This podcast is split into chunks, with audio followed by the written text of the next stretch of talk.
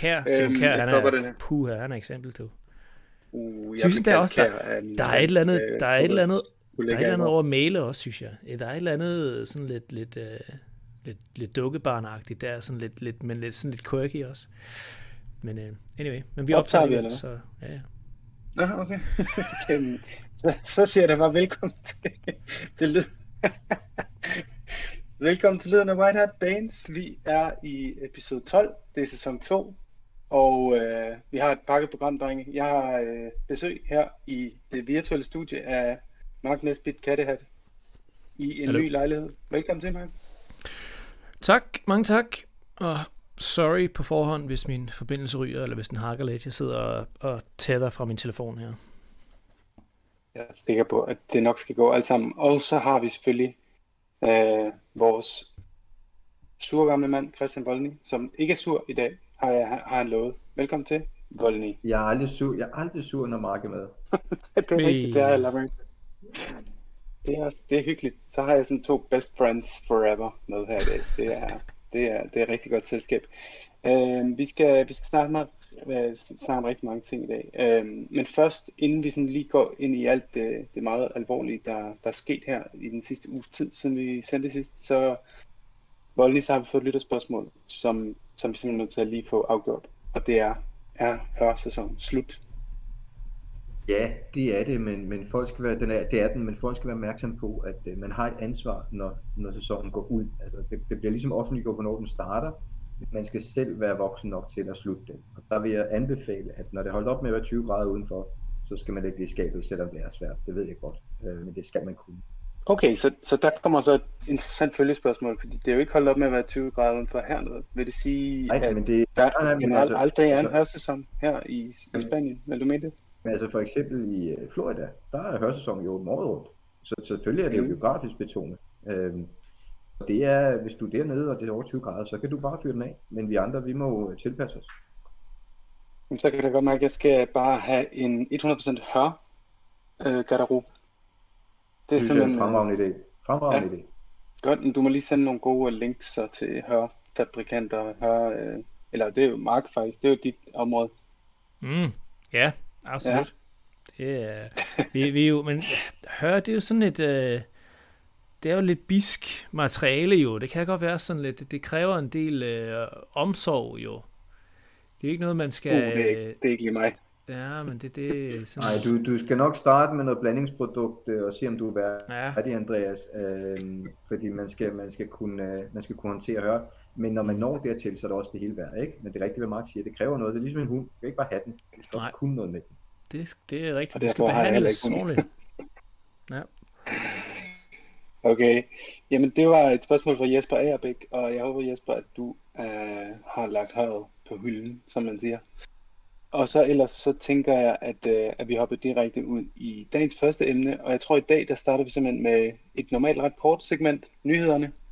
Men i dag, der er godt nok sket meget her den sidste uge, så lad os starte med den selvfølgelig helt store, meget, meget sørgelige nyhed med Gian Piero Ventrone, som mistede livet i den forgangne uge her, hvor han meget pludseligt blev meget syg med leukemi, og det var jo et hurtigt forløb, lød det til.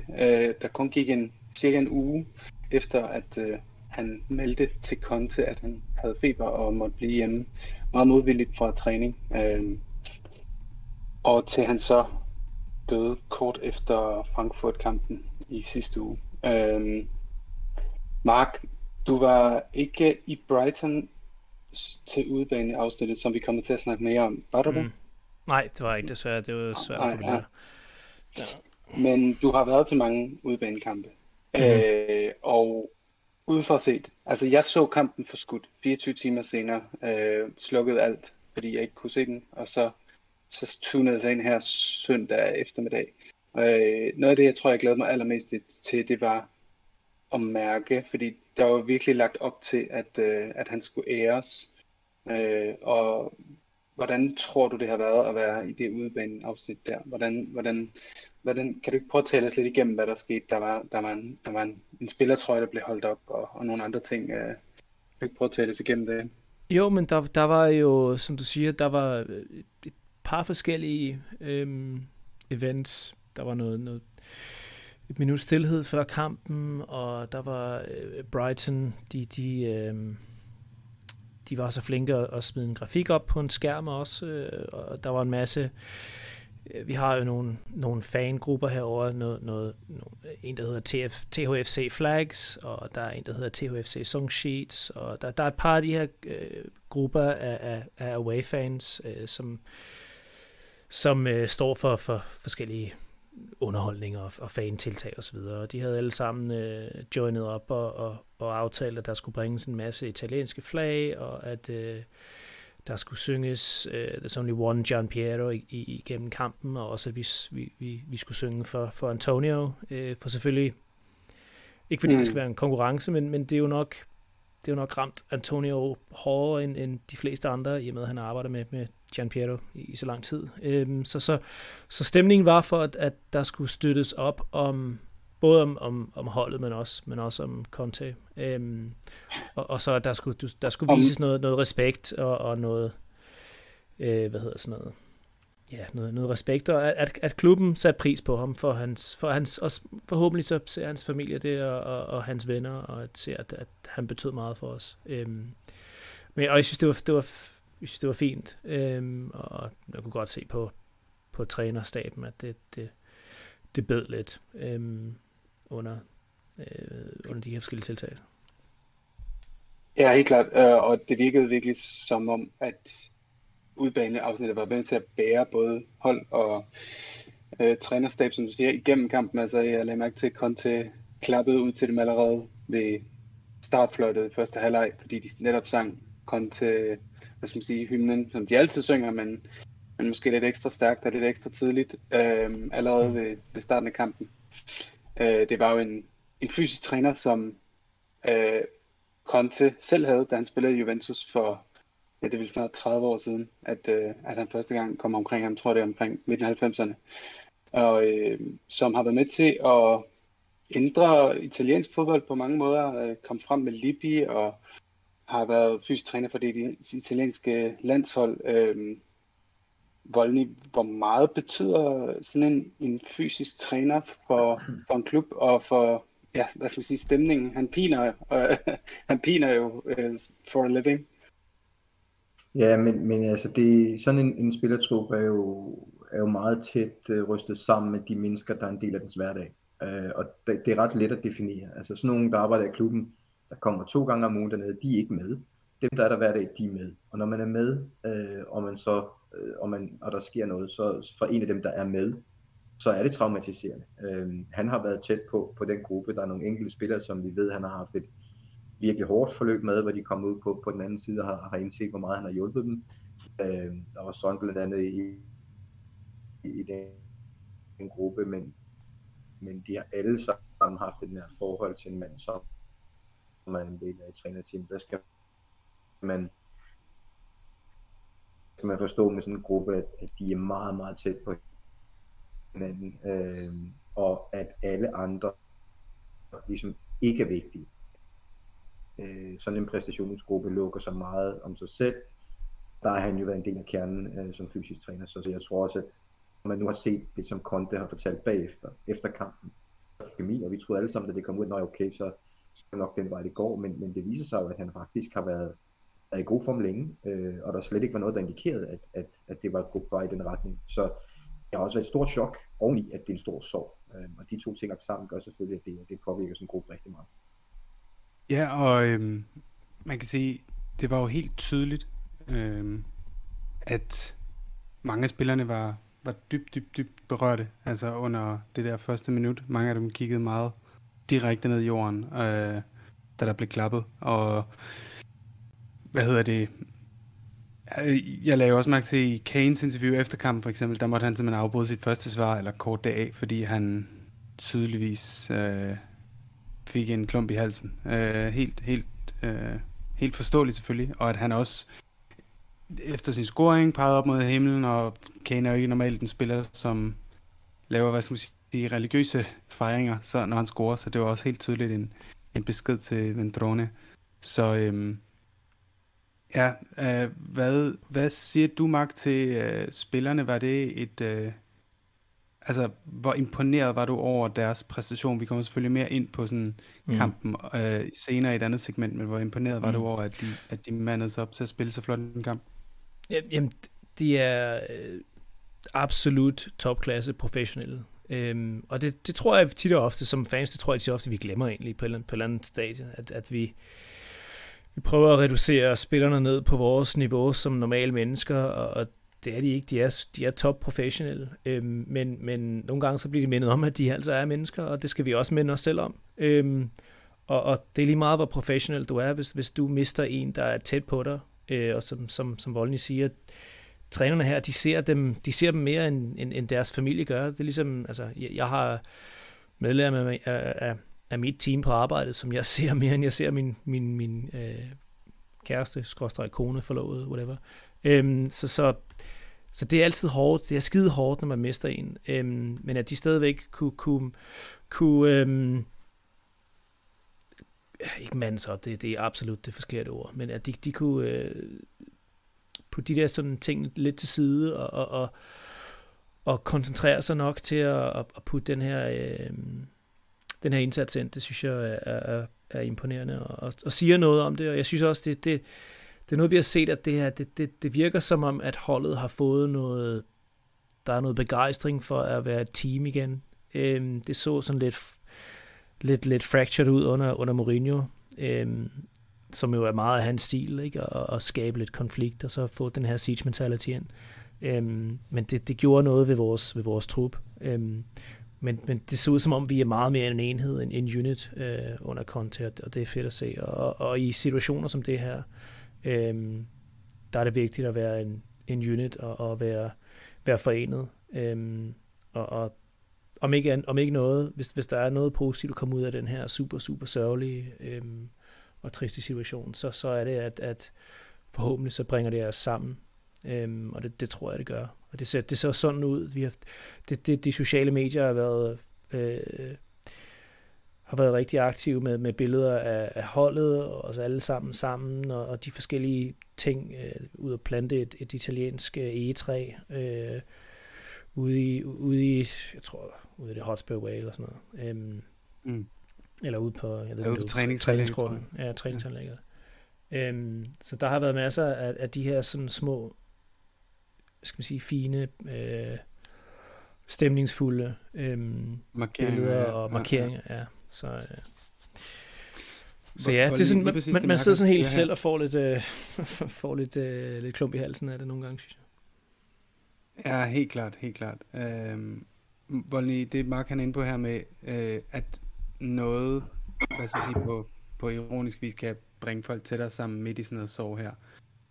Er det noget, du har erfaringer med også fra de klubber, du har været en del af, at noget meget sørgeligt sker, men så kan man vente til noget positivt, fordi at ja, altså det er jo, du ved ikke, da jeg mistede min mor, det var ligesom med til på en eller anden måde at centrere mig og få mig til at fokusere på de ting. Altså man kan jo ikke altså jeg har aldrig været professionel fodboldspiller, men som menneske kan man jo komme til at fokusere på ting, som i virkeligheden bare støj. Man kan være meget oppe i sit eget hoved, man kan synes en eller anden på arbejdet irriterende, man kan bruge en masse energi på ting, der ikke rigtig betyder noget, men netop når der så sker ting, der rent faktisk betyder noget, så kan man blive utrolig fokuseret. Det følte jeg i hvert fald selv. Det ved jeg ikke, om du har nogle erfaringer med eller oplevelser, der ligesom der handler om det der med det output, der kommer. Altså jeg var jo i FC Nordsjælland dengang Jonathan Richter blev ramt af lyn for 12 år siden eller sådan noget, under en fodboldkamp, hvor han jo døde. Altså han døde jo på stedet og var død i 40 minutter, en time, mens alle omkring gik jo i panik, og altså, det var en helt forfærdelig oplevelse. Hans tvillingbror var der, hans mor og far var der, det var jo traumatisk, og der var også et kæmpe chok. Og så var der en periode efterfølgende, hvor han jo var i koma, og vi ikke rigtig vidste, om han ville vågne igen, og hvis han vågnede, om han så ville være sig selv. Og hele den der fase husker jeg som, at i starten løb alle rundt som hovedløse kylling. Altså der var spillere i omklædningsrummet, der tog sine bukser omvendt på og sådan noget, ikke kunne finde ud af, om deres egen bilnøgle eller andet og sådan noget. Og så efter der havde været noget krisepsykologi på, så fandt folk jo ret hurtigt ud af, at det de til at starte med slet ikke ville, nemlig at spille fodbold, for det kan man føler ikke rigtig, man kan tillade sig at spille, når man har mistet en eller en, der kæmper for sit liv, ens egne. Men så finder man jo ud af, at fodboldbanen er det eneste frirum, man har. Altså det er det eneste sted, man kan tillade sig at slå hjernen fra og få den fred, man har brug for. Så vi kom ret hurtigt i gang med at træne igen. Da vi skulle spille igen, der var vi også klar til det, selvom vi ikke vidste, om Jonas ville overleve eller ej på det tidspunkt. Det kan jeg også forestille mig, at den samme ting, der sker nu omkring Spurs, og den kamp i weekenden, altså til at starte med har de sikkert, vi kunne også høre på Conte, de aflyste jo træningen dagen efter. Der var ikke nogen, der kunne træne og spille, men så gik der et par dage, og så kom der en kamp, hvor man måske kan få noget frirum, hvor man føler, man kan få noget afløb, hvor man kan gøre noget. Altså om ikke andet, så viser man jo en ære for en person, man holder af ved at spille i hans navn. Og det tror jeg styrker. Altså det vender ret hurtigt, det der med afmagt, frustration, det der bliver noget, man kan gøre sammen på en fodboldbane. Det er det, man har sammen. Det er det, man ligesom kan udtrykke sig. Så jeg er ikke så overrasket over, at egentlig kom en god præstation ud af det, men man ved aldrig rigtigt, hvornår man er klar. Ja. Men jeg ved, at man på den anden side af det her, for det var også det, der skete med Jonathan Richter, så kommer man styrket ud af det. Altså gruppen kommer styrket ud af det sammen. Og det er jeg også overbevist om, at Tottenham gør. Og jeg synes, i barometer med Conte går sådan lidt op og ned, alt efter hvordan det går og så videre. Men altså her i weekenden, synes jeg, han har for mange point. Jeg synes, han har vist både sårbarhed, men også stærk lederskab i den måde, han har håndteret det på. Lidt ligesom Kasper Juhl gjorde med Christian Nielsen i sommer, og lidt på samme måde. Jeg skulle lige til at nævne det, for det er også et glimrende eksempel på en gruppe, der virkelig altså, tog noget helt vildt traumatisk, og så endte med at få noget meget, meget smukt ud af det, og var med til at samle ikke bare dem selv, men hele fodbold Danmark, ikke? Altså man har aldrig set, tænker jeg, at fodbold Danmark så samlet og så peaked, som under den slutrunde, på trods af, eller måske på grund af, i virkeligheden. Det er fuldstændig forfærdeligt, vi oplevede. Men det er klart, Christian Eriksen overlevede også, så det er selvfølgelig lidt anderledes. Men jeg lagde også mærke til i Contes interview, han sagde det her, han lagde meget vægt på spillernes reaktion og deres personlighed. Han sagde, at de er gode spillere, de er gode mennesker, før de er gode spillere, og det at han talte ligesom meget varmt om projektet. Hvor du mærker også, at det på en eller anden måde kan være med til at tømre Conte endnu tættere sammen med Tottenham og de her spillere i forhold til, at der er så meget snak om, at Conte han er sådan en merchant i 2 år, så han væk. Mm. Absolut. Absolut. Som Voldning allerede har sagt, jeg har haft en ikke på samme niveau, men jeg arbejdede i Manchester i en årrække i mine yngre dage, og jeg arbejder i sådan ung mode, skal vi sige, som man sagde tilbage i 80'erne. Ung mode.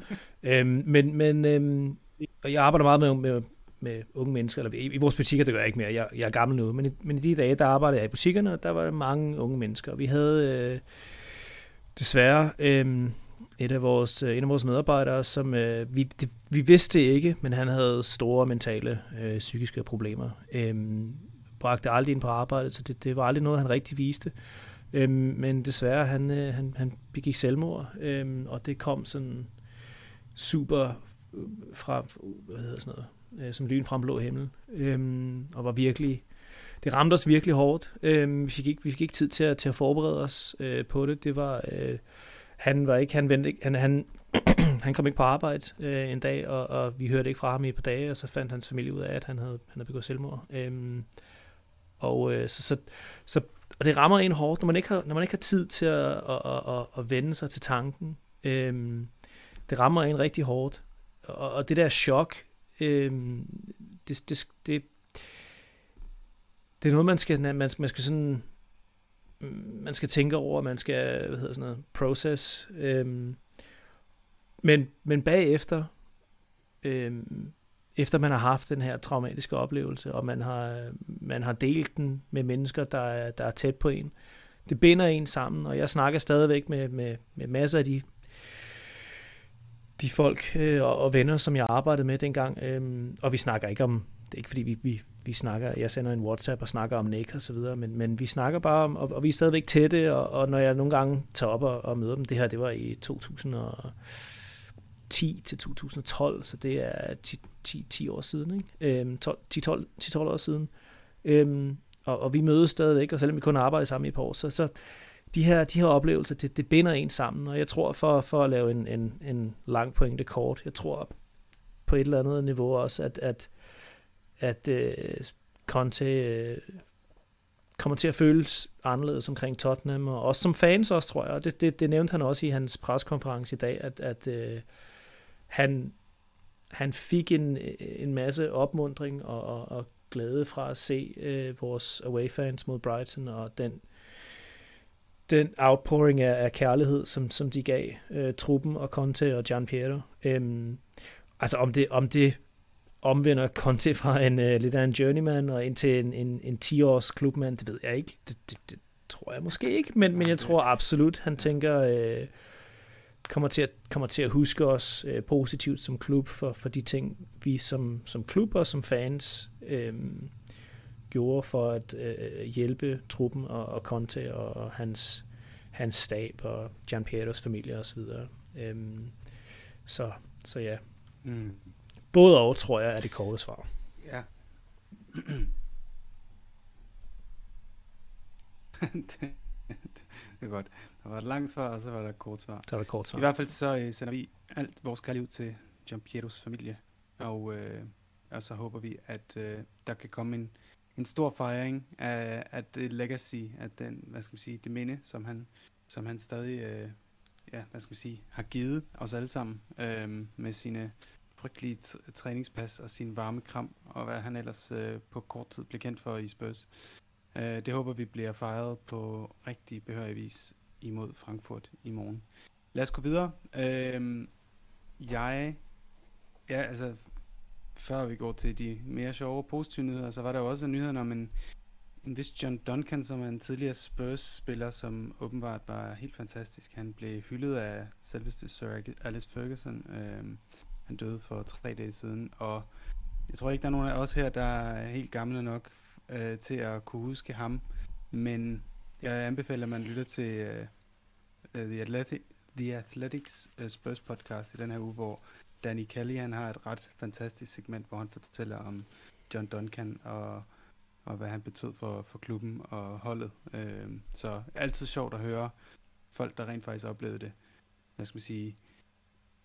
Ja, mindes tidligere tiders stjerner, som desværre ikke er hos os længere. Så endnu et dødsfald der. Men lad os gå til det lidt sjovere, fordi Voldi, hvad siger du til Google plus Tottenham Hotspur? Jeg har et par spørgsmål fra nogle lyttere her. Lad mig lige se. Det forlyder så, at vi er på en aftale, tæt på en aftale med Google angående stadion naming rights. Er det virkelig det Tottenham, vi er fans af? Og er den her ambition nu bare sådan det nye normale, som man er nødt til at vende sig til? Det spørger Daniel Child. Ja, det er, altså Levi spiller altid sin kort bedst muligt i forhold til at få det maksimale ud af tingene, og nogle gange er det jo også, det har der også ofte været, når han skulle sælge spillere, at det der med at spille hard to get, det virker for ham, og det med at starte af har sagt, vores nye stadion, Tottenham Hotspur Stadion, det kan alle lide, det elsker vi alle sammen. Jo mere værdi det får for os, jo mere værdi har det også for dem, der vil give det et andet navn. Men så på den måde har han jo spillet sin kort optimalt. Hvis Google vil have det stadion nu, så er det dyrere end at ændre Etihad til Google. Altså det vil det jo være, fordi man skal jo betale for at gøre op med nogle følelser. Men der hvor det selvfølgelig rammer, det er jo sådan nogle som os, der tænker, det er jo sgu egentlig meget fedt, det Tottenham Stadion. Vi var ikke ligesom alle de andre. Jeg kan garantere for, at det har været en del af businessplanen fra dag 1, når man opførte det stadion, og en del af den potentielle indtægtsplan. Så selvfølgelig er det i spil, og det har det altid været, men nu lader det til, at der måske er nogen, der vil betale nok. Jeg er nået dertil, jeg har set og hørt nok til, at jeg ikke, for mig generer det ikke så meget, så længe det ikke er noget, man ikke kan have mere at gøre, altså så længe det ikke er et eller andet, man ikke kan stå indenfor, og så længe man sikrer sig, at det er noget, der giver en mere værdi for de folk, der kommer på stedet. Et eksempel, da jeg arbejdede i FCK, så spillede vi i Parken, og Parken var ligesom nationaleje, og lige pludselig så kom Telia og ville være med, og så skulle man jo som klub løse den opgave og sige, hvordan kan man hvordan kan man få de her penge, uden at man gør folk sure? Og den korte version af læringen er, at det kan man ikke. Altså, selvom vi fandt ud af, at det kunne hedde Telia Parken, og man bevarede Parken-navnet, så var folk stadig sure over det. Selvom at det kom med, at Telia installerede Nordens største gratis trådløse wifi i parken, så man lige pludselig kunne streame og have fuld kontakt med alt. Altså, var stadig sure over det, fordi du tager noget fra dem, som de føler, der er deres, og det vil du aldrig kunne komme udenom. Så den øvelse vil altid være et nederlag, men jeg er helt sikker på, at det har været en plan fra dag 1. Og for mig handler det mere om at sikre sig, at det er noget, som vi kan stå inden for os og være en del af. Nu det, og desuden nu nok kommer til at ske. Jeg synes også, Mark, det har noget... Jeg synes Voldning laver en masse rigtig gode pointer der. Jeg synes også, og jeg er helt enig med alle sammen, jeg synes også, det har noget at gøre med... Altså, for det første, det her, det er en del af os, eller vores proces og vores vokse... jeg ved ikke, hvad det hedder... Growing pains på engelsk. Mm-hmm. Altså, vi er den størrelse. Vi er en størrelse klub nu, hvor vi kan ikke bare blive sponsoreret af Faxe Kondi eller et eller andet mere. Altså, det skal være noget. Det skal være et globalt navn. Det er det stadie, vi ligger på nu. Så det er ikke. Det skal være helt op i den der stratosfære. Ellers er det ikke nok penge. Så det bliver nødt til at være et af de her kæmpestore multiglobale firmaer. Og for så vidt, altså hvis du kigger på de andre to stadierne i England, det er begge to, uden at være politisk ukorrekt, det er begge to mellemøstlige firmaer med noget questionable, offentlige... interesser og oliepenge og så videre. Altså Etihad og Emirates, ikke? Der vil jeg sgu hellere være sponsoreret af Google, end jeg vil være et af de firmaer der. Ja, og det er jo ikke tilfældigt, Mark. Altså Levi har jo benhårdt gået efter at spune med amerikanerne fra dag 1, også i forhold til alt det her NFL, som vi har engageret os i, og også det her med, at vi sender Kane til USA, hver gang vi har mulighed for det på en promotion-tur. Vi har altid amerikanske skuespillere og atleter på besøg hos os, når de er her. Og, altså, det er hele tiden den vej, det har peget, at det er den vej, vi vil kommercielt set. Og det er jeg sikker på, at der også er en del af fanbasen, som godt kan være til det. Men det gør bare nas, når en stadionnavn er i spil. Fansene vil jo bare kalde det. Absolut. Stadion alligevel. Altså, jo, men det er jo det, og det kan man jo også... Ja. Det kommer vi også til som fans. Vi kalder det jo allerede det nye White Hat Lane, selvom det i virkeligheden hedder det Tottenham Hotspur.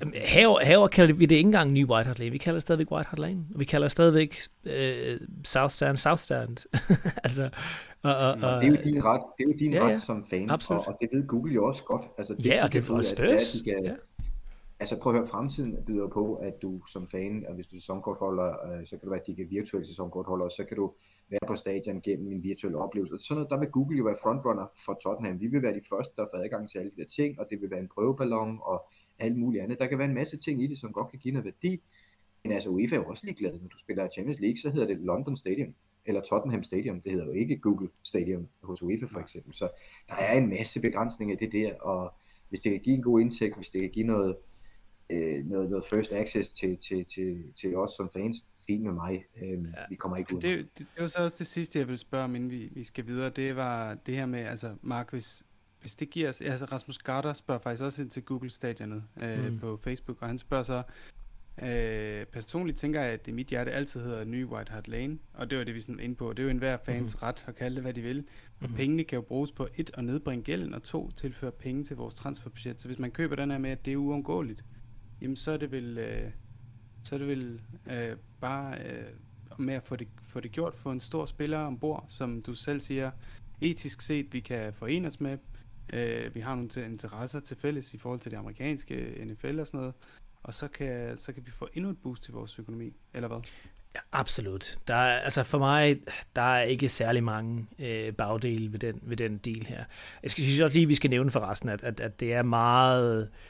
spekulativt lige pt. Jeg ved godt, David Ornstein har været ude, og The Athletic har hoppet i med begge ben også, men der er mange andre kilder herover, som siger, at det stadigvæk er meget, meget, meget tidlige tider, og jeg har en det er sådan lidt langt ude, vender, men jeg har en kammerat, der arbejder i marketing, og de laver noget arbejde for Google, og deres deres globale head of marketing har mere eller mindre sagt til ham, at han har ikke hørt noget om det overhovedet. Så det kan så også godt være, at det er, fordi det stadigvæk er på et højere niveau end det indsigt, han har. Men altså, jeg tror stadigvæk, det er rimelig tidligt, så vi skal ikke blive alt for begejstrede stadigvæk, men som koncept, synes jeg, det er en fin, en fin samtale at have.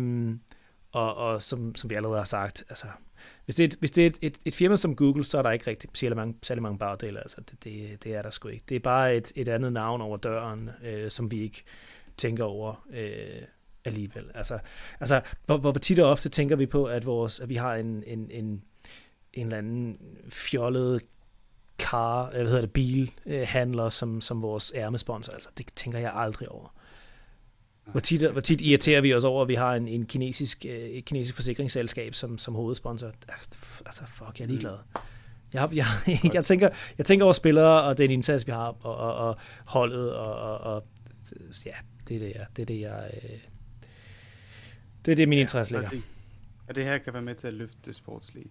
Så noget andet på nyhedsrouletten her, det er jo Christian Voldning hedder du, at Harry Kane, han har i dag været ude og offentliggøre sin nye foundation eller fond, og nu har jeg simpelthen været så dum ikke at skrive noget, hvad den hedder, så det kan I få lov til at hjælpe mig med. Men ud over det, så kom der også i dag nyheden om, at han vil sammen med, jeg tror det var 11 andre eller 10 andre, hvad skal man sige, lande, bære det her i gåseøjne kontroversielle One Love armbånd, som ligesom støtter op om LGBTQ+ miljøet, på trods af at FIBA ligesom har gjort det ulovligt under Katars VM-slutrunde. Og den her fond, jeg så en video, hvor han ligesom besøger nogle af de her børn, som lærer om modstandsdygtighed eller modstandskraft, eller ja, nu kan jeg ikke huske, hvad det engelske ord er for det. Det må jeg gerne rette mig, men altså, han bruger ligesom sin personlige historie med, at han blev frigivet af Arsenal. Da han er blevet vraget mange gange. Præcis, han er blevet vraget mange gange, men han er ligesom hårdt arbejde, og så skal man nok kunne blive til noget og sådan noget. Ikke? Det er ligesom det handler om, for at kunne være med til at hjælpe børn, der måske på samme måde i livets mange facetter har et eller andet, de skal overkomme. Ikke? Hvad synes du, Voldning, i forhold til Kane? Er han ved at ligesom for alvor trække karakter som en leder, både sådan på og uden for banen? Ja, men jeg tror egentlig mere, det handler om, at man når den alder, han er i, og har den indflydelse, han har, så kommer de der tanker om, hvad, altså nu kan han jo se enden på karrieren, trods alt, hvad ligger den 5 år ude i fremtiden? Hvad vil du gerne huskes for? Hvad er din legacy, udover at du kunne lave mål? Og jeg tror, det er den ligger. Altså det her, det er jo noget, han har været i gang med et par år og forfølgt, ikke? Og det er jo nu, han skal gøre det, mens han stadig er på toppen og anfører for England og op til et VM og så videre. Så jeg synes, det er pis godt. Altså jeg synes jo, alle de spillere, der har det i sig, de skal gøre det her, fordi de har en utrolig mulighed for at ændre noget, ligesom Rashford har gjort. Med ham er det jo ikke planlagt, det skete bare, men man kan se, hvor stor indflydelse fodboldspillere kan have, hvis de følger maven og hjertet og tør være det, de egentlig er, som mennesker mere end som produkter. Jeg er totalt for det, jeg er stolt af ham, og jeg synes også, det er et fint emne at kaste over, hvis det er det, der ligger ham nært, og det er også meget op i tiden jo, at mange unge mennesker har ondt i livet og har måske svært ved at komme ud af det. Og det er ikke altid, at rammerne kan det. Mark fortalte jo også, at han har haft en kollega, der har haft det helvede, uden at de rigtig vidste. Og det er jo, det sker jo med mange. Så jeg synes, det er super godt. Og jeg vil ønske, at alle spillere havde det der i sig. Men omkring det med VM, så er det lidt, der er nok i den modsatte kategori. Altså jeg synes, det er et spil for galleriet. Altså ja, det må man ikke. Hvad skal de gøre? Udeluk 11 hold? Selvfølgelig gør de ikke det. Det er en gratis omgang. Jeg synes, det er lidt... Okay. Hvis du gør noget, så gør noget. Det der, det er jo... Fis en horløb, det synes jeg. En god pointe. Den hedder simpelthen bare The Harry Kane Foundation, men som du selv siger, så er dens fokus på altså mental health. Så man kan sige, det er alt fra både modstand, som han selv oplevede, men også hvad skal man sige, sværere ting, som... Ja, og så går han lidt forrest, ikke? Den her podcast, eller hvad? Ja, så jeg kan huske nu kan jeg jo godt, nu i det her forum kan vi jo godt hænge nogle ud uden at få problemer med det, specielt når det ikke er os selv. for 4-5 år siden var jeg over at besøge Juan Mata i forbindelse med, at han skulle til at offentliggøre det her Common Goal, som er blevet en stor organisation, hvor for Jürgen Klopp til Kasper Juhl, men er med. Jeg er også selv medlem, skal lige sige, så jeg bekender kulør her. Hvor ideen var, at hvis alle i fodbold gav 1% af deres indtægt, både klubber og spillere, så kunne det, og de penge går ubeskåret til NGO'er, der arbejder med fodbold inden for FN's verdensmål, så kunne fodbold give tilbage. Altså, så fodbold har, jeg ved ikke, 2 milliarder fans, 1 milliard af dem lever under færdighedsgrænsen, og hvad gør fodbold ved det? Der var jeg over at snakke med Ron Marta, hvor han jo ligesom går forrest med det her, og han er skidesød fyr og helt ned på jorden, og så spurgte jeg ham, om der var nogen af hans holdkammerater, som ville være med i det her, og der kunne jeg bare se på ham, at den sad i maven. Altså det var der jo ikke en eneste af dem, der overhovedet havde vist interesse for os, selvom han sidder i verdens rigeste omklædningsrum. Nogle af dem havde rost ham og sagt, jamen, god gimmick, altså underforstået, big PR'en for den, så er den ligesom død. Og det er der, vi er i fodbold nogle gange, så derfor synes jeg, det er super fedt, når sådan en som Harry Kane går for os og siger, prøv at høre, du kan godt, og du burde gøre.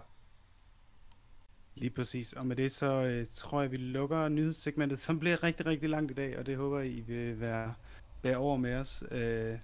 Men der er sket rigtig meget, og jeg synes, det har været fedt at vende det på en ordentlig vis. Men lad os komme til spillet inde på banen, fordi Mark, det som vi alle sammen har siddet som keyboardkrigere og skrevet på i ugevis, det skete.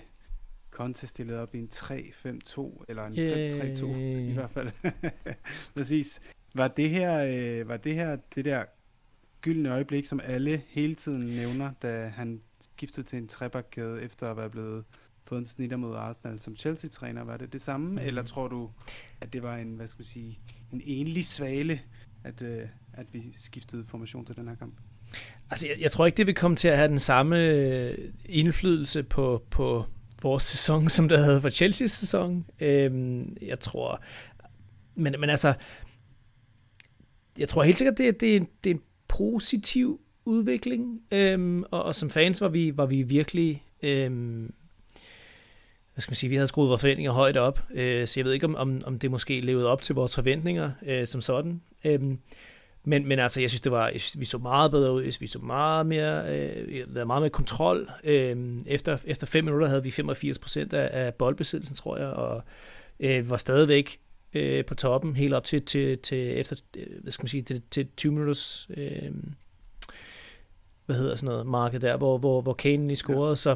Så det så rigtig godt ud, og jeg var stor fan af det. Kampen ændrede sig selvfølgelig, efter vi scorede lidt og så videre, men sådan er det. Jeg synes, det så fint ud, så rigtig fint ud. Jeg var fan af det, og jeg synes, en markant forbedring også i, hvor selvsikre vores spillere så ud. Jeg synes, det så ud som om, det føles som om, at der var en eller anden erkendelse af, at det har vi mere lyst. Vi har mere lyst til at spille i det her system. Jeg ved ikke, om det er mig, der sidder og projekterer mine følelser over på spillerne, men der var et eller andet, jeg synes, jeg kunne se et eller andet i spillerne, men der var lidt mere sådan selvtillid, og vi var lidt mere sikre i boldbesiddelse, og også i vores afleveringer og så videre. Det så ikke så... Nogle gange kan det se lidt panikket ud, når vi spiller i vores opspil, når vi prøver at sætte op i angreb. Også fordi vi spiller meget igennem Royal, som selvfølgelig ikke spillede i den kamp her, så det får tingene til endnu mere panikket ud. Men ja, jeg synes, det så lidt mere kontrolleret og lidt mere positivt ud, så det var jeg var stor fan af det. I forhold til, undskyld, jeg brødre. Ja, det er fint. I forhold til det, du snakker om her med en anderledes attitude, 3 ting, synes jeg så bolden i. Det var, vores wingbacks var rigtig offensiv og farlige. De var tit i virkelig gode situationer, både til at modtage og afgive, afgørende afleveringer. Udover det,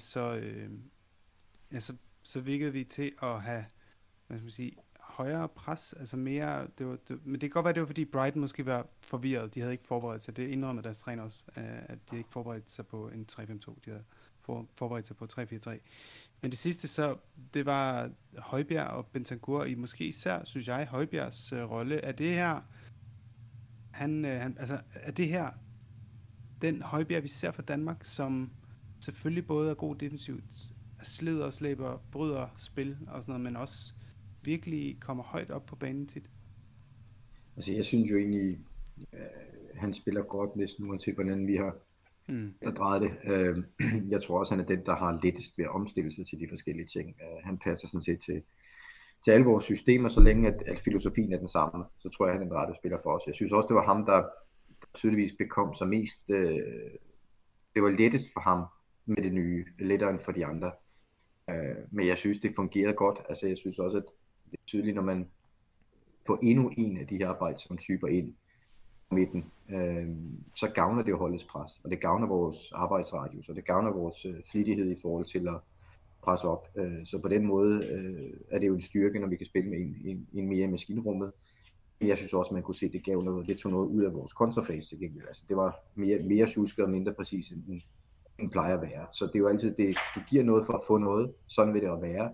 I den her kamp var det jo det rigtige valg, og så overraskelsesmomentet, ja, jeg gav noget, men jeg synes også generelt, var det det rigtige valg mod den type modstander, at det gjorde, at vi var i langt færre problemer, end vi kunne have kommet, når man ser, hvad Brighton har gjort ved andre hold, også de hold, der er dygtige. Så ja, Pierre synes jeg bare passer fint ind i det her, men det gør han også i vores anden type spil. Mark, Højbjerg blev kåret af vores lyttere på Twitter, som kampens spiller med 69,2% af stemmerne foran Sessegnon, som blev den officielle man of match fra klubben. Han fik så kun 26,9, og Son og Kane fik nærmest ingen, som var dem, vi også havde puttet frem. Men hvad hedder det? Er du enig i det? Var Højbjerg kampspiller? Jeg synes virkelig, det var en fantastisk kamp for ham, men jeg må også sige, at jeg var også enig i Sessegnon på en måde. Hvor står du der? Hvem skal vi give den til? Skal vi være enige med vores lytter for en gang til skyld? Jamen, det har det fint nok med. Altså, jeg synes ikke, at Højbjerg havde en dårlig kamp overhovedet. Jeg synes bare, at der var måske lidt mere i Sessegnons indsats. Men altså, fint nok at sige, at Højbjerg var man of the match. Han spillede rigtig, rigtig, rigtig godt. Havde en rigtig tidy indsats. Men altså, som jeg sagde på en anden podcast tidligere på ugen, eller sidste uge, tror jeg det var, at... for mig, der har Højbjerg været vores bedste spiller denne sæson. Altså, har ikke haft en dårlig, har ikke engang haft en middelmodig kamp, synes jeg. Muligvis Arsenal-kampen, men der var ikke nogen, der var gode der overhovedet. Så ja, jeg synes, han har været vores bedste spiller hele sæsonen. Så jeg har ikke noget problem med Højbjerg. Jeg synes, Sessegnons indsats, både offensivt, men om noget måske endnu mere defensivt, synes jeg, var helt top. En af hans bedste kampe i en Spurs-trøje, tror jeg. Selvom han ikke scorede, eller han lavede ikke engang assist, vel, men vi scorede kun et mål på straffespark, så sådan det. Jeg synes, han var... Når jeg afleverede til ham, så havde han scoret, det tror jeg, der hvor... Absolut. Men jeg synes også, Doherty havde en god kamp, altså, og han var ikke engang i vores top 4. Jeg synes, han havde en rigtig god kamp, især fordi han var lidt rusten, det ved jeg godt, og der var et par bolde, der absolut ikke ramte manden, som de skulle. Men jeg synes, at man kan se forskellen mellem Royal og Doherty, i Dohertys bevægelser og hans beslutningstagelser, og han har ikke nogen problemer med at med at udfordre one-on-one, og så der er altså, det er altså et niveau op. Hvis Doherty kommer i form og kommer til at spille, som vi så ham spille sidste år, så bliver han vores foretrukne right wingback, det er der ingen tvivl om. Helt enig. Han var jo en af to, hvad skal man sige, som virkelig har skulle vente på deres chance i år. Doherty og Bissouma, Voldning, som så fik chancen fra start. For Bissouma var det anden gang, han fik den. Og ligesom første gang, så valgte han at få et gult kort efter relativt kort tid. Men hvordan synes du ellers, at spillede de så tættere på en, hvad skal man sige, en fast plads i startopstillingen? Ja, det synes jeg, de gjorde. Fordi de fik begge to vist, at de kan bruges og kan bidrage med noget, som der ikke er, når de ikke er med.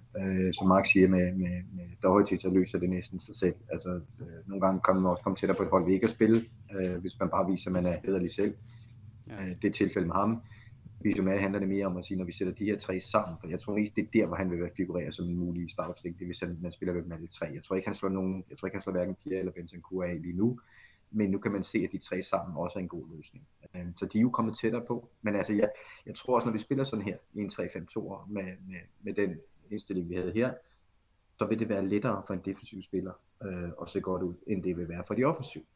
Så det er jo også med i kabalen her, at vi bliver stærkere, det er større boldværk, fordi der også er større arbejdskraft på midten af banen, men til gengæld kræver det mere i kontrafasen, at de de spillere, der er der. Og så vil jeg sige, til Dohertys fordel kommer også den, at når Kulusevski er med igen, svinger han rigtig godt med. Altså, de to løfter hinanden, så det vil være endnu bedre for ham, når Kulu kommer tilbage også. Det er jeg sikker på. Men tror I, at der kan være plads til begge de to? Altså, helt enig, men nu hørte vi i dag i Contes pressekonference, at Kulusevski, han er med i træning igen, han træner fuldt, men han er ikke klar. Han er ikke klar mod Frankfurt, men han skulle gerne være klar mod Everton. Hvis vi nu leger med tanken om, at Conte, han ligesom også synes, at det her 3-5-2, det er ret sexet. Kunne man så forestille sig, at han også spiller i en kamp som for eksempel mod Everton, hvor man må gå ud fra, at vi har en del boldbesiddelse, vi skal dominere, at så sætter han Kulusevski ind som en af de tre på midten, som er lidt mere offensiv. Ja, altså jeg tror, eller det der... Eller plads i en 3-2 højre vingbak? Nej, det tror jeg ikke. Jeg tror, det vil være spild af hans evner. Han er ikke en defensiv spiller på den måde. Altså, og som wingback i en 3-5-2, og endda også i en 3-4-3, rollerne er ikke super anderledes, men du skal, og det har vi sagt mange gange, du er mere en angriber, der også kan forsvare.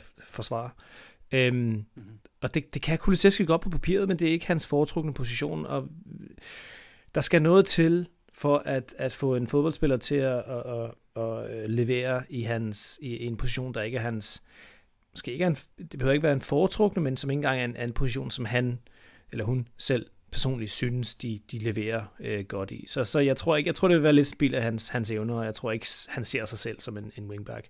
Jeg tror, han ser sig selv som enten en right forward, som man spiller i vores 3-4-3, eller en nummer 10 også. Han spiller, jeg tror, han har udtalt, jeg tror, det var til svensk medier måske, at han ser sig selv som en tier i fremtiden. Og der kunne jeg også absolut forestille mig ham i en tier bag Kane og Son. Og selv i hans 3-4-3, der hvor han ligger ude på højre siden, tit og ofte, så trækker han ind på venstrebenet fra højre siden og ligger ind i den her 10'er-position. Det er også en af de egenskaber, som han bragte til holdet sidste år, var en af de store, en af de store fordele, som vi fandt, og som vi nu vildt mangler, og hvor Richarlison slet ikke har kunne samle op efter ham, fordi han ikke er den her nummer 10. Han har ikke de her samme egenskaber i nummer 10-rollen. Så ja, jeg tror godt, altså... Systemet skal vende sig til det. Kulusevski skulle vende sig lidt til det. Kane skal vende sig lidt til det, og han skal ikke droppe dybt så meget mere. Men jeg kunne rigtig godt tænke mig at se Kulusevski i en 10'er i en 3-5-2. Jeg har sagt det her mange gange i den her podcast. Altså, for mig er Kulusevski vores 10'er, uanset hvor han spiller. Altså, som type er han vores 10'er, om han starter den ene side, den anden side på midten. Det vil altid være hans rolle hos os, hvis vi skal bruge ham bedst muligt. Den anden ting, vi skal tage med i det her, er, at hans styrker ligger så tydeligvis fremme i banen, at jo længere tilbage du vil tvinge ham, for eksempel, så han skal spille wingback, jo længere op er der til det, hvor han kan gøre en afgørende forskel. Og som Mark rigtigt siger, som forsvarsspiller vil han jo i bedste fald være OK. Det vil aldrig kunne betale sig at sætte ham på en høj wingback med den forskel, han kan gøre for os fremme i banen. Så jeg er helt enig her, så skal han spille i en 3-5-2, så skal det være en klassisk 10-rolle, men ellers tror jeg, at vi vil hele til en 3-4, til at spille med de tre nede. Det er, at han skal spille, fordi så vil han friste af og simpelthen skabe rollen til ham længere frem i banen, fordi det er der, han gør en forskel. Godt. Jeg kunne også godt tænke mig bare for at nævne det, fordi nu Son, han har jo stadig sin, hvad skal man sige, relativt dyk i form. Jeg tror, det kunne være ret interessant med Kane og Richarlison som sådan en fronttor, bare... fordi Richarlison har spillet meget på højre side, ikke? I de her kampe, hvor Kolo har været ude. Men det er jo ikke hans bedste position. Jeg kunne godt tænke mig at høre jer, fordi en ting, jeg ikke har set nogen steder, så det kan godt være, det er bare mit eget dårlige take. Det er meget, meget, meget muligt. Men nu så vi igen, ligesom vi så, da Son scorede hat-trick, så så vi, at han var så desværre offside, men han klaskede den ind igen med venstre skøjten fra en position lidt på højre side. Hvordan kan det være, at nu går det så ringe med ham på venstre siden? Hvordan kan det være, at vi ikke med Richarlison eller Hill eller nogle af de andre, som jo rent faktisk foretrækker at spille venstre side derover, og så starter Son på højre siden, så han kan trække ind? Jeg er overrasket over, at det ikke er noget, vi har prøvet mere. Hvad tænker I kan være grund til det? Fuck. Sådan har lige... han spiller ikke på højre siden. Det er ikke noget... Han er ikke komfortabelt over. Så det er... Og sådan er en elite verdensklasse spiller. Så der, jeg ved godt, vi startede ham ude mod Leicester, og det var også fint, og det var den rigtige beslutning. Der kommer andre tidspunkter i denne sæson, hvor Son skal droppe ned på bænken, men jeg tror hellere, at Conte vil droppe ham ned på bænken, end smide ham ud på højre siden. Det, ligesom Kulusevski i en højre wingback, det er ikke en position, som de er komfortable i. Absolut, hvis de får besked på at spille, så spiller de der, og de spiller så godt, som de kan, men indeni, der vil de ikke være...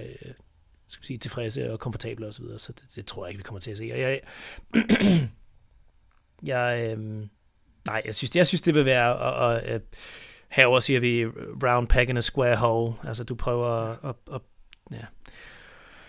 Jeg ved ikke, hvad det hedder på dansk, men det tror jeg ikke kommer til at virke. Jeg tror det vil, men som du siger, Kane og Richarlison, selvfølgelig, den kunne jeg godt, den kunne være meget sjovt at se en 3-5-2. Altså sådan er bare den der klasse højere, så jeg tror, hvis du tager ham af banen, så tror jeg, du mister noget. Voldning lavede den pointe, da vi snakkede om sådan et stykke i form for et par podcasts siden, og det er stadigvæk relevant nu. Også lige for at sige, at sådan var vores højest rated spiller i den her kamp mod Brighton, så han statsmæssigt, havde han en fænomenal kamp. Det var en af hans bedste kampe. Han lavede, altså det var ham, der skaffede skabte chancen, som vi fik straffespark fra. Han havde flest driblinger af alle på banen. Han havde skud på mål og shots on target. Så han gjorde igen masse af de rigtige ting, men fordi han måske ikke scorede, eller det ikke var en åbenlys assist, så tror jeg, han røg lidt under radaren. Men han havde altså en rigtig god kamp her. Bare lige for at forsvare sådan. Voldning, Kane, vi har fået et spørgsmål, som lyder Kane fra Bjarke Højgaard. Bjarke, han skriver, Kane er på vej mod 30 plus mål. Han har lige nu 8 mål i 9 kampe i ligaen, så det er jo ganske godt. Det er 40% af vores mål, han har scoret, og det er i hvert fald, det er godt for ham. Jeg ved ikke, hvor godt det er for Tottenham, det er jo så det, der er spørgsmål om. Det er i hvert fald rigtig dårligt for vores blackjack-konkurrence, fordi han er ligesom den ene spiller, der ikke er nogen, der har. Så det står helt stille der. Men han har scoret 8 ud af vores 20 mål indtil videre. Er det godt, eller er det et problem, at vi har så få mål fra andre spillere lige for tiden? Og hvad skal vi ligesom gøre for... Er det bare Kulusevski? Er det korte svar, eller er der andre ting, du ser, som blokerer den her, hvad skal man sige, mangfoldighed i mål. Ja, i forhold til en blackjack kommer, så er det meget godt for mig. Jeg kom til at lægge lidt for hårdt ud, så jeg tror, det er meget godt med en lille pause. For at 40% af vores mål scorer til Kane, det tror jeg er helt efterpå. Hvis du har en af verdens 3 bedste angriber, altså kig på, er det et problem for Barcelona, at Lewandowski laver så mange mål? Jeg vil gætte på, at han ligger måske over 40% for dem. Holland i City vil nok ligge på omkring det samme, måske højere. Jeg synes ikke, det er et problem. Det er det, du skal forvente for langt af en spiller på det niveau. Vi skal selvfølgelig, det bliver først et problem for os, hvis han bliver skadet. Det har vi jo set før. Og så er det, der er nogle andre, der skal træde i karakter. Jeg har intet problem med, at Kane laver så mange procent af vores mål. Ikke det, der ligner. Det bekymrer mig faktisk slet ikke. Godt. Så lad os hoppe videre til Frankfurt-kampen. Og tillykke til Højbjerg for kampens spiller fra os og fra lytterne. Mark. Nu har vi lige snakket lidt om Sessegnon, hvor god han var. Tror du så, at... lad mig spørge på en anden måde. I stedet for bare at sige, hvem starter. Er han bedre lige nu end Perišić? Ja? Både offensivt og formmæssigt... Ja, jo, absolut. Altså formmæssigt...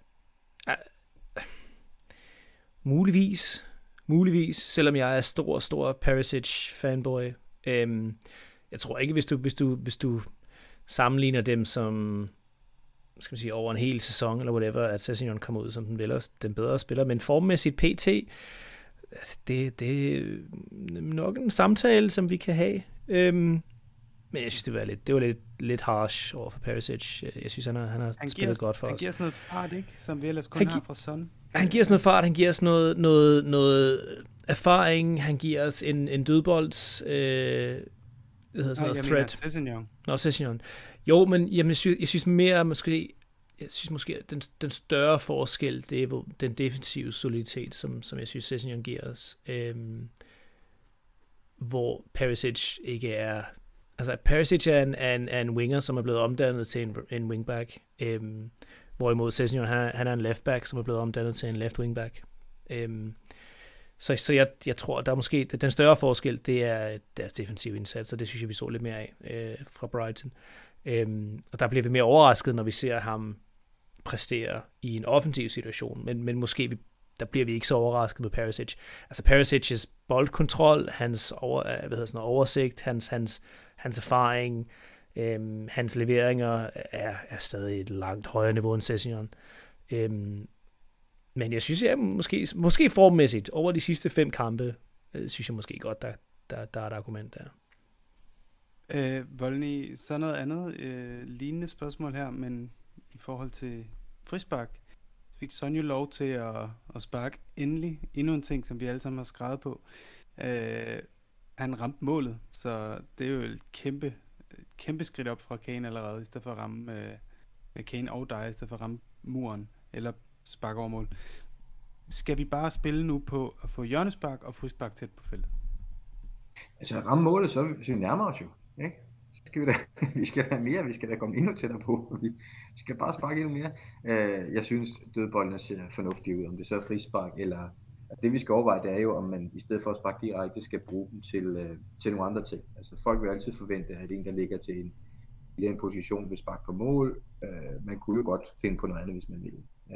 Og jeg synes, vi har set rigtig godt ud, både offensiv dødbolde, jeg tror, der bliver lagt mere på, det ved jeg, der gør.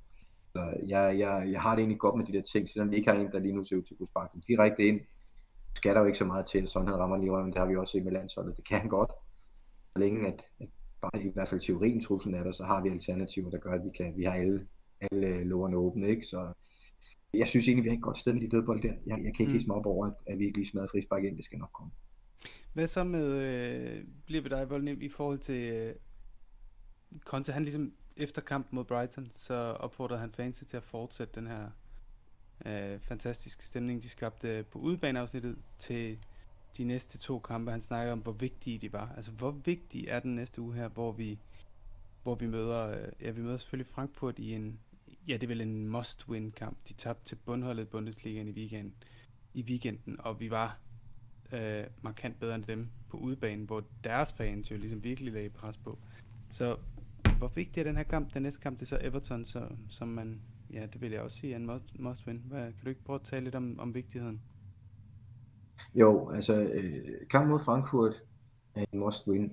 Ikke fordi de tabte til bundhold i weekenden, men fordi vi har sat os selv i en situation, hvor vi skal vinde den. Fordi vi ikke vandt på udebane, og fordi vi dummede os i Portugal. Vi skal vinde de 2 sidste hjemmekampe i Champions League for at komme videre. Altså det er i hvert fald, hvis vi selv afgør det. Så der er ikke så meget rafle om, men jeg er enig med dig, altså på baggrund af den præstation, vi lavede i Frankfurt, så er det også der, ligger. Det er en kamp, vi skal vinde. Det kræver bare lidt mere kvalitet i boksen, og så selvfølgelig, at publikum også kan hjælpe dem det sidste stykke. Den er jeg ikke så bekymret for. Jeg tror, vi vinder. Og så Everton-kampen. Jeg tror, grunden til, at det er en must-win, udover selvfølgelig, at vi forventer, at Tottenham er bedre end Everton, så handler det også om det der med, at den Arsenal-kamp, vi snakker også om det inden, der er en chance for, at vi taber, uanset om det er dommerens skyld eller alt muligt andet, så er det vigtigt bare at komme videre på sporet. Altså tilbage, vind og knokle derudad og grind videre. Det er først, hvis vi snubler i kampen efter, at vi har tabt til Arsenal, at man begynder at tænke, okay, det her har sat sig, nu kommer der et hul, nu. Altså vi skal bare videre. Det er så vigtigt at vinde den næste kamp, når man lige er snublet, og jeg synes, svært at pege på en bedre kamp end hjemme mod Everton i den liga, vi er i, hvis man skal op og stå med det samme igen. Så jeg er sgu fortrøstningsfuld. Det er 2 kampe, som jeg ikke tror, vi kommer til at tage let på, og jeg tror, alle spillerne fuldt klar over det, som vi sidder og snakker om her, at der er kun sejrene, der tæller i de 2. Men Mark, hvordan skal vi så slå Frankfurt? Hvad gjorde vi rigtigt på udebane, og er det det samme, vi skal gøre igen? Stiller vi op 3-4-3? Lukas er jo tilbage i øvrigt. Så han kommer på bænken, sagde Conte. Men det kan vi lige vende tilbage til med Lukas, hvad det betyder. Men hvordan skal vi slå dem? Jamen, jeg tror altså ikke vildt anderledes end den måde, vi spillede på udebane. Jeg synes, vi var uheldige på udebane, ikke at vinde den kamp. Så jeg tror, det bliver... Det bliver nok en del af det samme. Det ja, det tror jeg. Jeg tror ikke, det bliver en 3-5-2. Jeg tror, det bliver en 3-4-3 igen. Eller en 3-4-2-1, som det jo mere er. Jeg tror, vi kommer til at se Longley. Jeg tror... der er masser af vores lyttere, hvis de stadigvæk lytter, der kommer til at sukke nu, men jeg tror, vi kommer til at se Royal igen, og Perišić, og mere det samme, som vi så ude i Frankfurt, for vi var, synes jeg, det bedre hold, og det tror jeg, Conte, han bringer tilbage, og vi er et bedre hold på hjemmebane den sæson her, end vi er et udebanehold, så jeg tror, vi sætter op i en klassisk... en klassisk opstilling for os, og så vi har mand for mand har vi bedre spillere i hver eneste situation, i eneste position. Så jeg tror ikke det bliver noget større problem mod dem. Vi skal spille Richarlison og Everton. Alle der har spillet football manager, championship manager ved jo at han scorer altid mod sit gamle hold. Scorer altid mod gamle klubber. Så Everton ved det også godt. Det er det værste der kan ske, det er at han spiller. Så ind med ham. Men Kane fik jo et ordentligt, spark, da han var nede og redde flot mod Brighton. Og har jo stadigvæk ikke fået noget som helst pause. Så kunne det ikke godt, i forhold til at det måske er vores nemmeste kamp, er det helt ude i hampen at foreslå, at det måske bliver en 3-5-2 med Son og Richarlison, så Kane han får en pause? Mod Frankfurt? Er det helt ude i hampen? Ja. Ja, det tror jeg ikke. Det tror jeg ikke, der er nogen chance om. Jeg tror, hvis du siger til Kane, hvis du Conte, du siger til Kane, vi har en must-win-kamp her i Champions League, og jeg tror, vi starter der på bænken. Hvad siger du til det? Så tror jeg, at han giver dig en stor fuckfinger. Det tror jeg ikke, der er nogen chance for. Og selvom det er Conte? Jamen, vi har ikke råd til det heller. Altså, hvis vi har haft 9 point nu, så kunne man måske godt have snakket med, om det var fornuftigt eller ej, men helt ærligt, det der kan ske i bedste fald, det er, at man er foran 200 ved pausen, så piller ham ud, men det kommer heller ikke til at ske. Altså det har vi jo set så mange gange før, det vil han ikke være med til. Og træneren kommer ikke til at tage den kamp, før at tingene er sikre. Altså hvis nu vi vinder de næste 2, så kan det være, at han vil snakke mere om den sidste kamp, men det bliver ikke nu. Mm. Godt. Jeg ved faktisk ikke, er der noget, vi mangler? Vi havde et spørgsmål her fra... Og der er en ny SoMe-redaktør. Han skal selvfølgelig have lov at være med, fordi han gør et fantastisk stykke arbejde. Mikkel, vi elsker dig. Og jeg kan anbefale podcasten med Mark fra sidste uge, hvor Mikkel havde debut. Han spørger, Tottenham har angiveligt haft scouts ude og kigge på Andreas Skov Olsen. Er han god nok til Tottenham? Voldning. Er han det? Jeg svarer ja. Jeg tror stadig, at det er en undervurderet spiller for rigtig mange. Fordi han ikke har shined på den allerøverste hylde endnu. Men jeg er ikke i tvivl om, at han har alle de egenskaber, der skal til for i hvilken som helst liga og i hvilken som helst klub at kunne gå rundt på alle. Og så kender jeg ham jo også fra Vigovinden fra Sønderup og ved Hillerød. Jeg har haft ham i klub, hvor jeg har arbejdet og kender ham ret godt. Det er et ukompliceret menneske. Altså god selvtillid, tænker ikke for meget over tingene. Han vil kunne fungere med de spidskompetencer, han har, også hos os. Men jeg synes også, man ser det i Champions League nu, hvor stor en forskel han kan gøre for et hold som Klub Brygge mod de allerstørste. På landsholdet har han stadig, det der store slutrunde gennembrud, og det kan jo være, at det er derfor, man kan handle ham, hvis man vil. Fordi jeg tænker efter VM, hvis det går, som landstræneren regner med, så bliver det en dyr omgang næste gang. Men jeg tror faktisk, han kunne være en rigtig god spiller for Tottenham, også for Conte. Bare man ikke bruger ham som wingback i den forkerte side, ligesom de gjorde i Bologna, så tror jeg, man kan få en rigtig fin spiller ud af ham. Mark, nu har Kulo været skadet, og så har vi ligesom manglet den der kreatør. Ligesom Kulo har han også et vidunderligt venstreben, så han er målfarlig. Er han ikke nøjagtig den spiller, vi mangler til at rotere med Kulo? Jo, det lugter lidt. Det lugter lidt af det, gør det ikke det? Jeg synes stadig, han er lidt, måske en lille smule smuligt. En lille smule uprøvet. Jeg ved godt, Voldny har været på telttur med ham, og har drukket varm kakao med ham, og har det er faktisk rigtigt nok, Mark. Det er kumbaya med ham. Men jeg kunne godt tænke mig, at han måske lige havde lidt fodbold på et højere niveau, men altså, Helt klart. Jeg synes, det er fedt at se sådan generelt set, at hvor meget hype der er omkring unge danske talenter. Der er virkelig ved at være der er en stime af ung dansk talent, der er ved at komme igennem, og der er mange af de der fodbold Twitter-nonsenses herover, som er ved at få øjnene op for klubber som FC Nordsjælland og Brøndby og endda hold som Viborg og så videre også. FC Midtjylland har virkelig for virkelig meget hype herover. Så det er fedt at se. Men ja, jeg synes det kunne være sjovt at få en dansker mere. Og som I siger, Skov Olsen ser ud som om han har rigtig talent, så ja. Skønt med nogle danskere, som der ikke er nogen englænder, der kan udtale navnet på. Ja, men altså, Andy Forresten, kan I bare kalde ham, ikke?